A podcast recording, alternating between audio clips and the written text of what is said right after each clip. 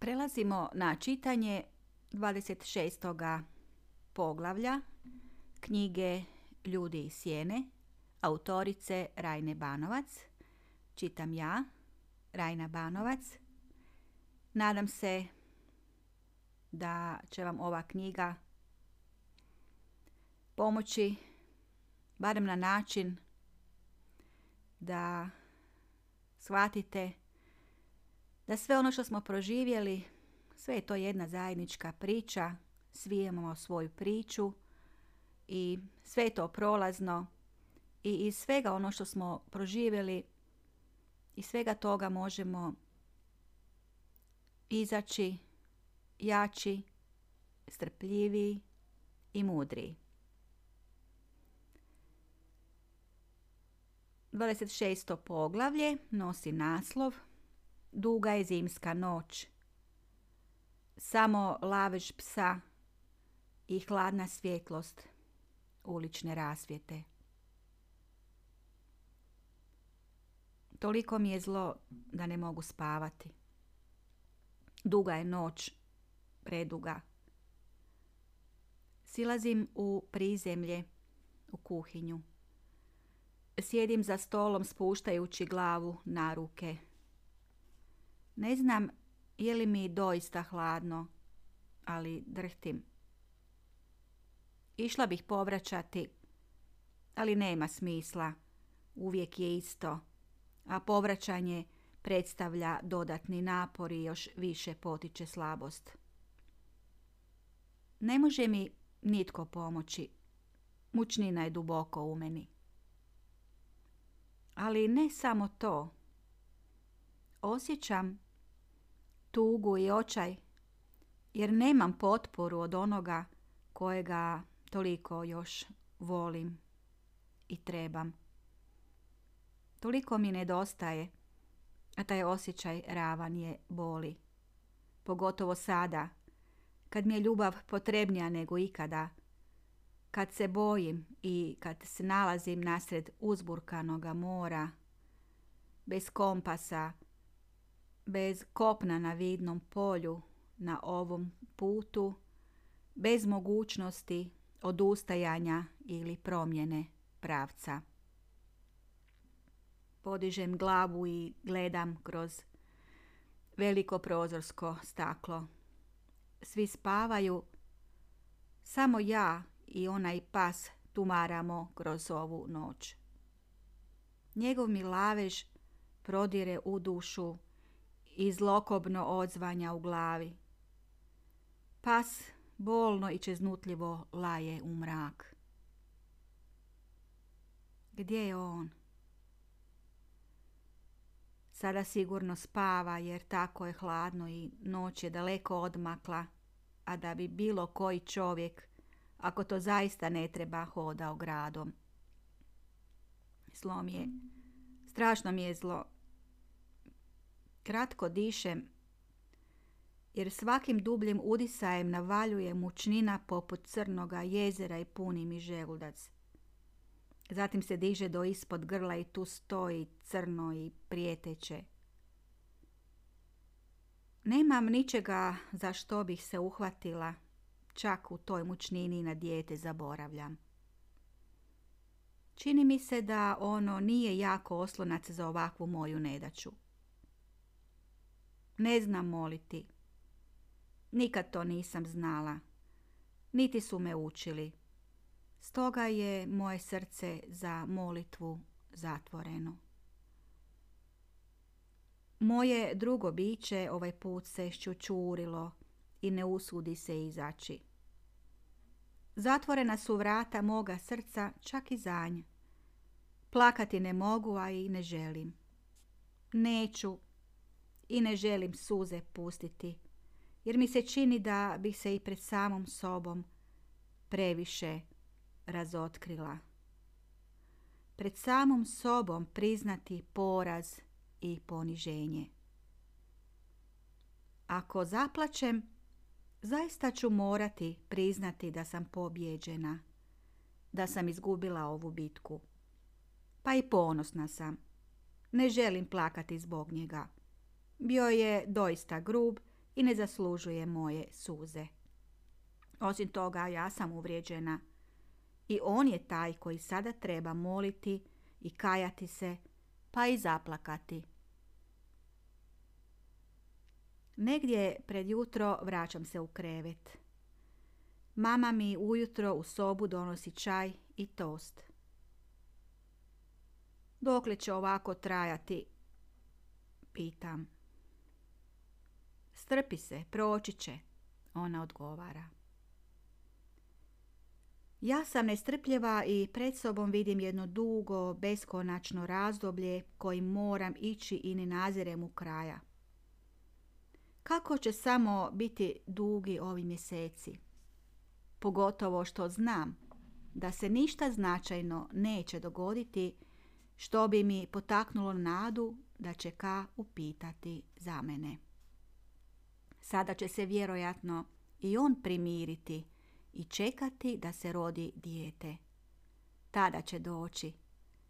Sasvim sigurno će doći jer to će biti važan događaj za njega. Doći će već prvoga dana vidjeti dijete. A dalje kako će biti, neću misliti. Ali u dubini se srca nadam da ćemo ipak biti zajedno uz naše dijete jer on nema tako tvrdo srce. Ne bih mogla zavoljeti čovjeka bez srca. Mislim da je ovaj put zaista naišao na neki velik, meni nepoznat, za sada nepremostiv problem. Ali zašto mi to otvoreno ne kaže?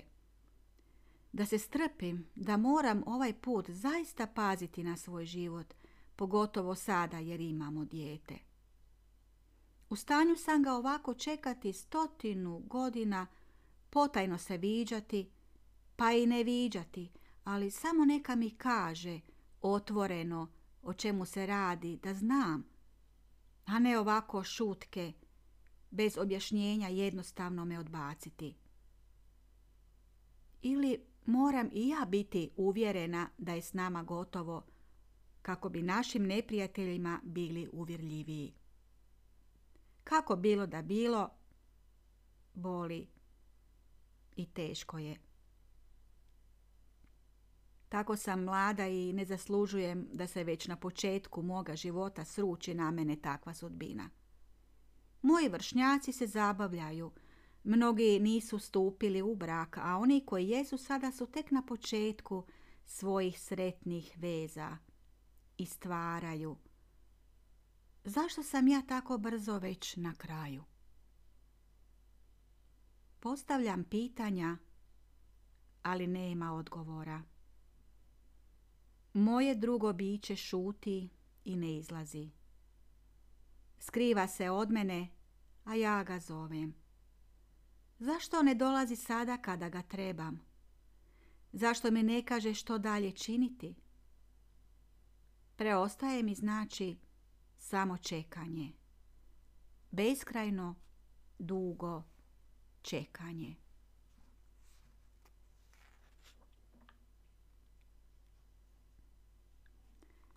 dvadeset sedmo poglavlje. Proljeće je izlistalo svoje mlado lišće. Sunce toplo grije kroz prozorska stakla sobe. S balkona promatram šumu i udišem zrak koji mi daje život. Danas polažem ispit iz imovinskog prava. Naučila sam gradivo barem za trojku, ali sa ocjenom dovoljan bit ću više nego zadovoljna. Posebno mi se sviđa latinski dio koji govori o pravima još nerođena djeteta. Moj nasciturus postoji i smatra se živom osobom sa svim pravima, kao da je već rođeno. Dijete sada već osjećam. Ojačalo je, dobilo snagu u svojim nožicama, kojima me gura kad se proteže, a često i grebucka kao da nešto istražuje. Ponekad kuca kad se umirim. Vjerojatno provjerava ima li koga izvan. Pleše i okreće se dok sviram. Mučnina je prestala i osjećam se kao nanovo rođena. Puna sam snage i volje za život. Veselim se i pripremam za budućnost. Kako bi mi vrijeme što brže prošlo, učim. A rezultat je i ovaj današnji ispit kojega želim položiti. I uopće se ne bojim. Veselim se novom izazovu. Nisam sama, jer na ispit idemo moje dijete i ja. Zajedno ćemo odgovarati, a svakako onaj dio o nasciturusu. Nakon što doručkujem na balkonu, čaj i jaje na sunce, promatrajući šumu beskraj, čije se mlado zelenilo leluja poput morskih valova, uz zaglušujući cvrkut probuđenih i ojačanih ptica, pripremam se. Danas ne idem na posao, jer za svaki ispit dobivam velikodušno slobodno od svojih rukovoditelja. Oblačim haljinu koju sam si sašila, a trbuh se i ne primijeti. Ne želim ga ni sakriti, pogotovo ne pred profesorom. Reći ću mu odmah da mi je ovaj ispit od posebne važnosti s obzirom da imam svoga nasciturusa za kojega se trebam izboriti u pogledu njegovih probitaka oko imovine. Naravno, samo ću se našaliti, jer ovo je samo privremeno odvajanje od muža dok se dijete ne rodi. Dolazim na fakultet. Profesor je raspoložen i veseo i gle, ja ostajem sama s njim. Nikoga nema na ispitu osim mene, svi mrze ljetni rok i nikome se ne uči, pogotovo najteži predmet. Hrabra sam, snažna i uopće nemam tremu. Što je jedan ispit u odnosu na ovo što sam morala proživjeti?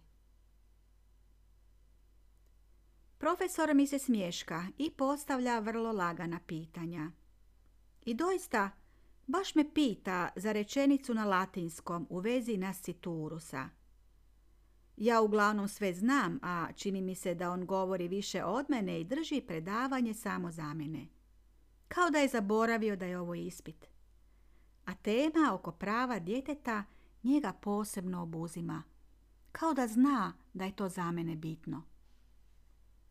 Udara žig u indeks, pitajući me prije toga želim li odgovarati za višu ocjenu, a ja naravno ne pristajem kao i uvijek. Veselo se vraćam kući jer sam ostvarila nešto što mi je od posebnog značaja, a to je dati barem jedan ispit za vrijeme trudnoće, jer poslije sigurno neću imati toliko vremena za učenje. Vraćam se uzbrdo kroz šumu prema kući i nije mi teško. Jedino mi se malo skuplja pljuvačka u ustima, pa što je više pljujem, više nadolazi. Zrak je besprijekorno čist. Pred očima slika jasna i oštra. Tako mi je i u duši. Sve mi se čini kristalno jasnim, premda još nisam precizirala što. Ptice pjevaju oko mene, prelijeću mi ispred nogu, a djetlić kuckao drvo. Prolazim kroz malu livadu punu proljetnog cvijeća. Mala, nejaka pčela zaleti mi se u haljinu na jedan naslikani cvjetić. Zabunila se.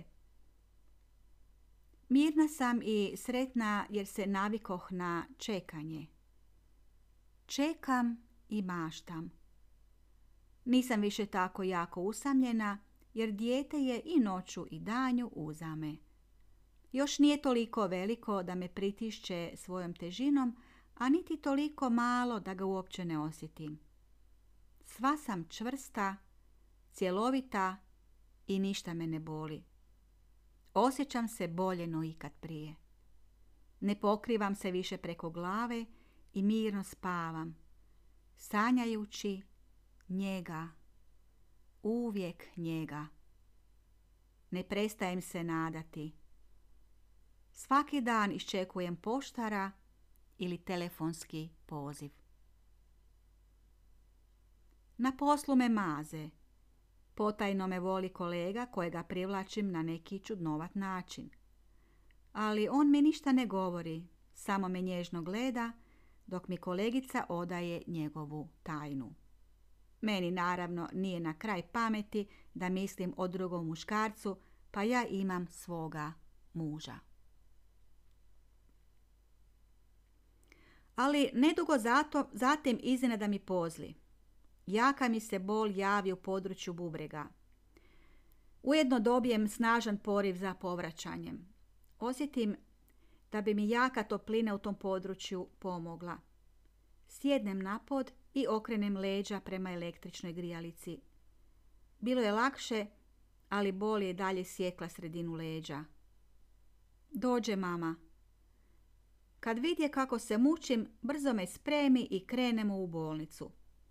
Upute nas u urološku ambulantu.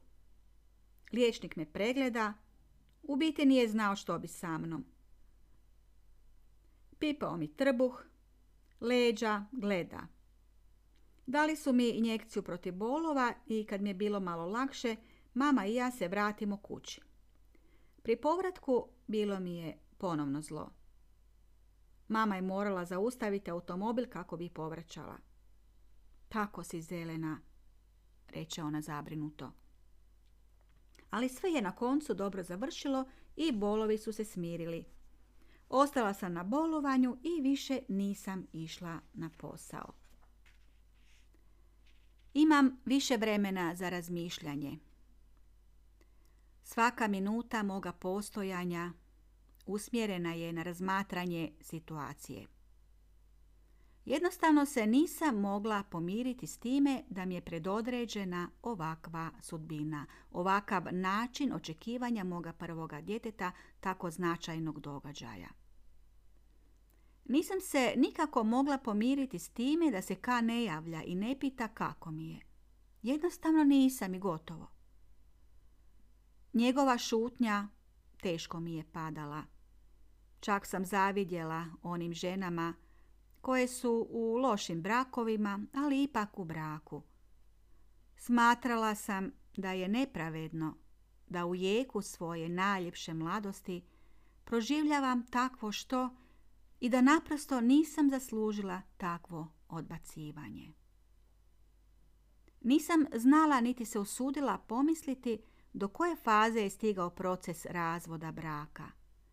A možda je Ka odustao od toga, jer sada je situacija ipak bitno drugačija i ne vrijedi više ona konstatacija nadležnih organa kako u braku nema djece niti spornih situacija koje bi se trebale sudski rješavati.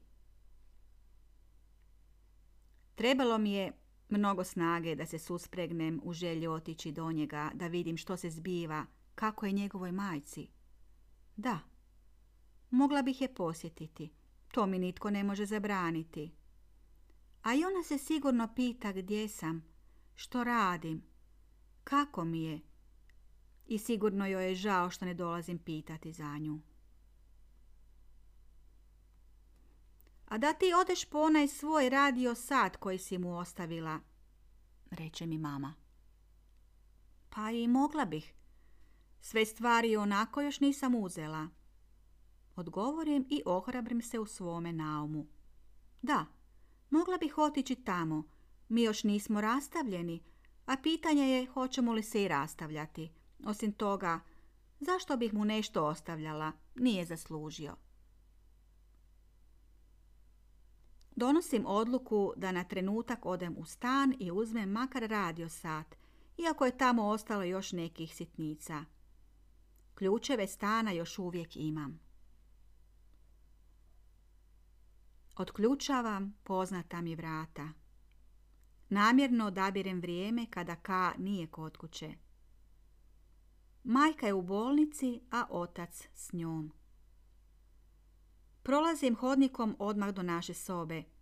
Sve je kao prije i ne vidim ništa što bi ukazivalo na to da se nešto bitno promijenilo. Uzimam radio sat, isključivši ga iz utičnice. Vrijeme je stalo. Osjetim čežnju za Ka. zatim svojim voljenim čovjekom koji me odbacuje, a zato, vjerujem, ima doista valjan razlog. Jer nikako drugačije i ne može biti. On me nije prestao voljeti, ali nešto se vjerojatno događa što ga tjera na te postupke, nešto čega se jako boji i što ga je stislo. Vrlo mi se čini zagonetnim, stranim i dalekim, a opet znam da je moj i da me nije prestao voljeti. Ne, ne može me prestati voljeti tako naglo. Stojim nasred sobe i razmišljam.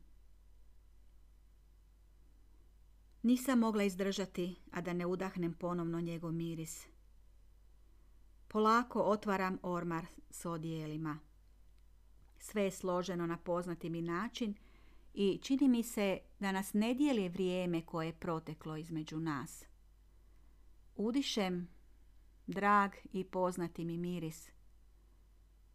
Dodirujem rukave sakoa. Osjećam prisnost. Tko mu sada pegla hlače, pitam se. Opraštam se od ovih stvari, od ove sobe, od ovoga stana. Mora da je to zadnje. Taj me osjećaj ne napušta čak i do trenutka kada zaključavam vrata stana. Nisam ni provirila u druge sobe, u kuhinju, u kupovnicu, vidjel, vidjeti je li sve kao prije. Ali osjeća se pustoš. Vraćam se zamišljena i tužna. Imam li opravdanja za ovaj današnji postupak, vidjet će se u budućnosti, je li vrijedilo, je li imalo ikakvoga smisla. Sutradan stiže prijeteća poruka. U stan više ne smijem, a za svaki slučaj, ako mi to ponovo padne na pamet, s obzirom da sam opasna i mogla bih nanijeti povredu imovine, brava je promijenjena. Ako sam imala namjeru još dolaziti, da budem na vrijeme o tome obaviještena, pa da ne dolazim uzalud. Poruka kratka, službena. Od moje voljene osobe, od Ka. Ne, on se ne ljuti zbog sata, to mu je onako nije važno, nego je bitno nešto drugo. Ja postajem opasna i ne zna se kako ću reagirati u svojoj ludosti i on sada mora svoju imovinu zaštititi. Tamo više nemam ništa i nemam više što tražiti. Strašno me povrijedilo saznanje da sam opasna osoba koja može nešto uzeti, osoba ravna lopovu koji dolazi u tuđi stan. Imala sam pravo kad sam se svim silama borila izaći iz tog stana, s njim, na neutralni prostor ili čak na nešto svoje od kuda me nitko ne bi mogao potjerati. Moja mi je intuicija to govorila i od tuda moje nezadovoljstvo. Premda sam sve u tom luksuznom i ugodnom stanu imala na raspolaganju. Znala sam da je to samo posuđeno i žensko srce takvo što ne može zavarati. Iza toga opet mir. Čekam uporno da će se dogoditi neki novi događaj koji će pokrenuti to ludilo ili prekinuti to ludilo, to ludo razdvajanje koje ne vodi ničemu. Evo ni i rastavu više ne traži, ne zovu me na sud. Potajno vjerujem da će se sve riješiti kad se rodi dijete. Na dijete on zaista neće moći biti ravnodušan, jer znam koliko voli djecu, koliko voli s njima se poigrati, jer često se igrao s tuđom djecom, a posebno s djecom naših vjenčanih kumova. Ne, takav čovjek neće moći ostati hladan, jer znam koliko je vatreno i hrabro njegovo srce. Osim toga, njegova majka neće dozvoliti da sve olako prođe. Zvaće me natrag, pogotovo što se ostvaruje njen veliki san, da ima unuče. Samo da se oporavi i pobjedi tu opaku bolest.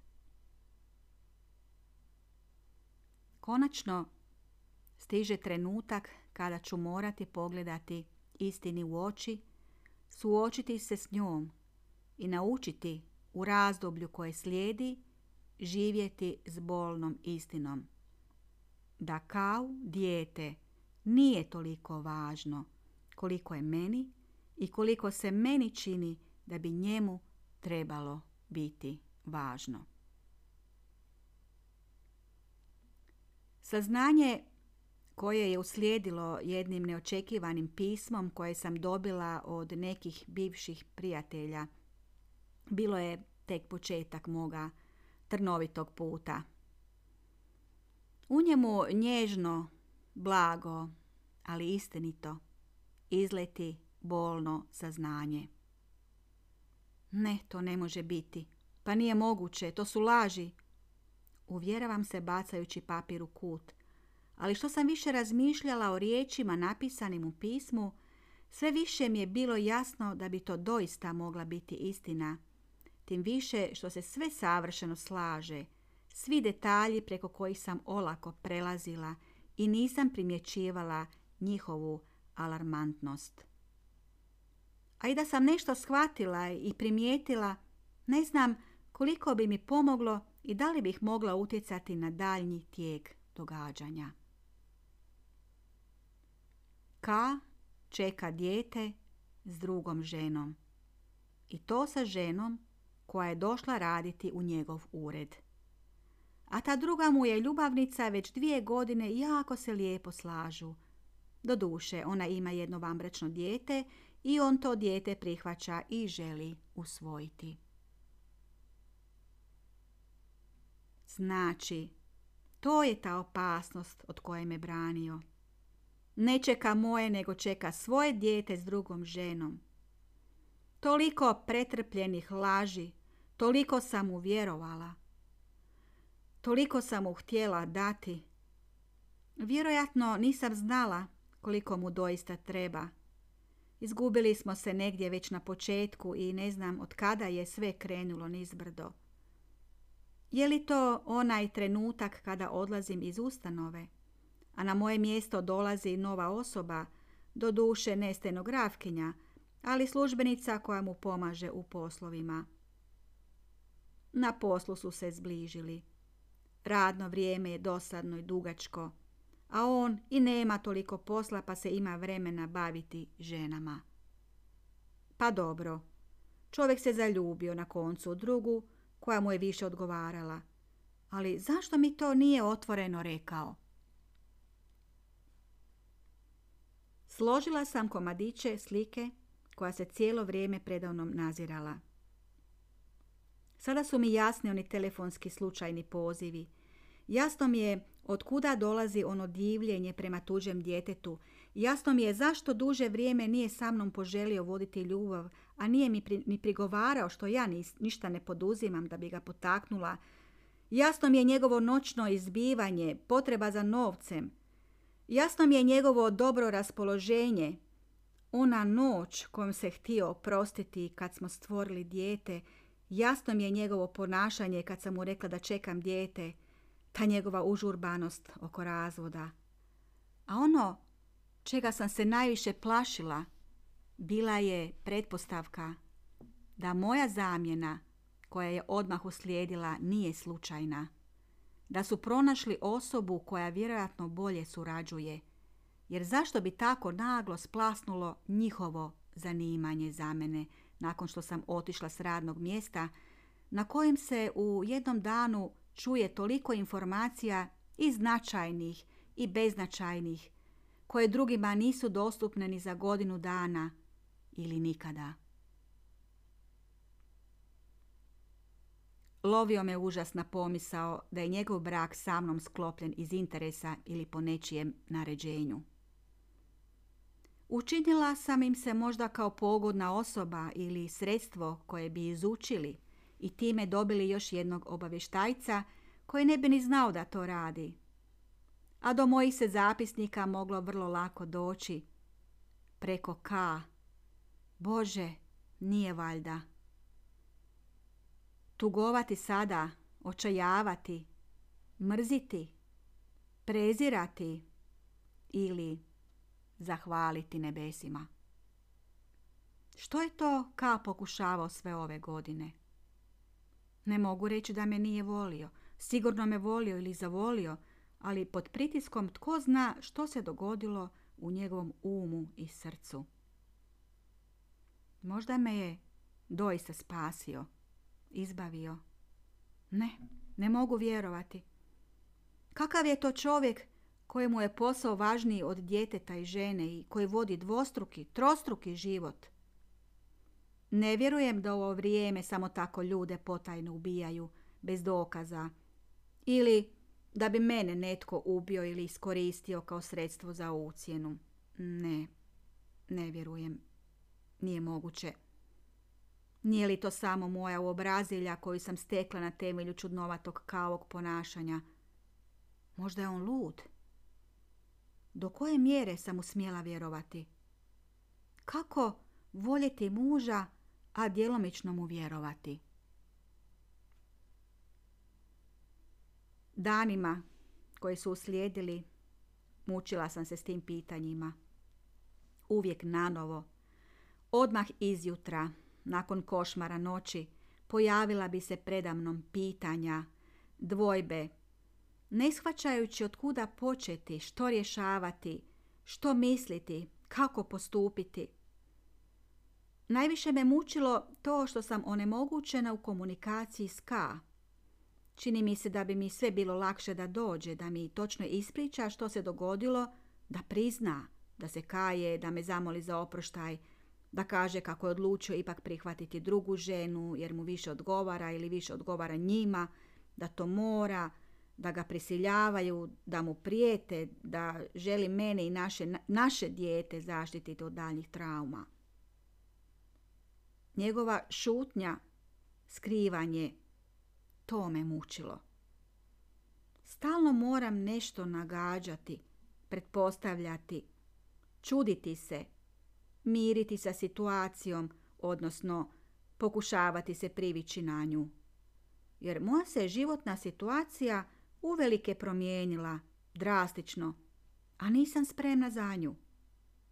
Jesam možda za dijete, ali ne za situaciju u kojoj moram živjeti sama s djetetom i svu brigu nositi na svojim leđima. U nagađanjima, razmatranjima, prežvakavanju svih odnosa koje sam prošla s Ka, pomagala mi je mama. Nastojale smo dokučiti što se to zbiva. Bilo je trenutaka kad sam ga htjela obraniti, opravdati, ali okrutne činjenice stalno i strašno su me bole u zjenicama kojima sam željela pronaći olakotne okolnosti. Da bar dođe pa da porazgovaramo. Ne usudi se, nije na svome terenu, a možda se boji moje mame. Smiješno. Što bi se on nje bojao? Ali sigurno se u njegovoj duši nešto zbiva, ako ništa drugo onda sram zbog učinjenog i nemoć rješavanja problema. Činjenica jeste da su začeta gotovo istodobno dva djeteta, čije majke žele da se ta djeca rode. A on je između tih dviju žena stiješnjen i nema drugoga rješenja osim da izabere ili jednu ili drugu. Možda i ima treće rješenje. Da, ima. Ostaviti sve i pobjeći. Da, zašto to ne učini ako mu se sve to omaklo, jer je mislio da ne može imati djece? Mogao je jednostavno nestati, bijegom priznati predaju, jednostavno iščeznuti. Ali ne, on je već izabrao. On voli. On želi drugo dijete.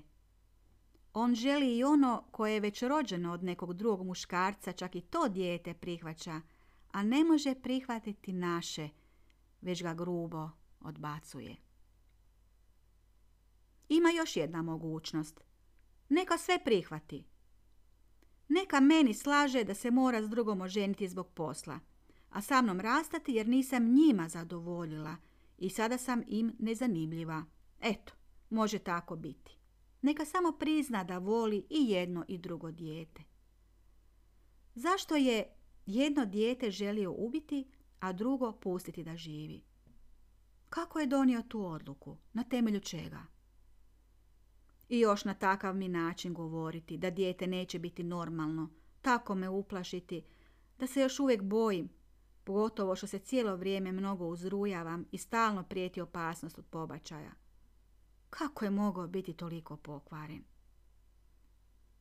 Jest, naivna sam. Ali do koje je samo mjere bio spreman iskoristiti moju naivnost?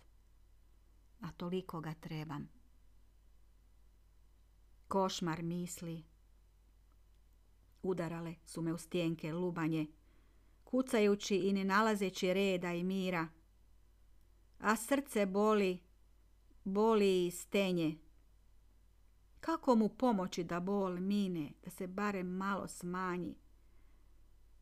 Nemam nikoga s kime bih podijelila te patnje, osim mame s kojom dijelim samo one riječi koje se odnose na prijezir i mržnju. A jedan dio moga bića njega još uvijek voli i treba. Spremna sam mu sve oprostiti, preko svega prijeći.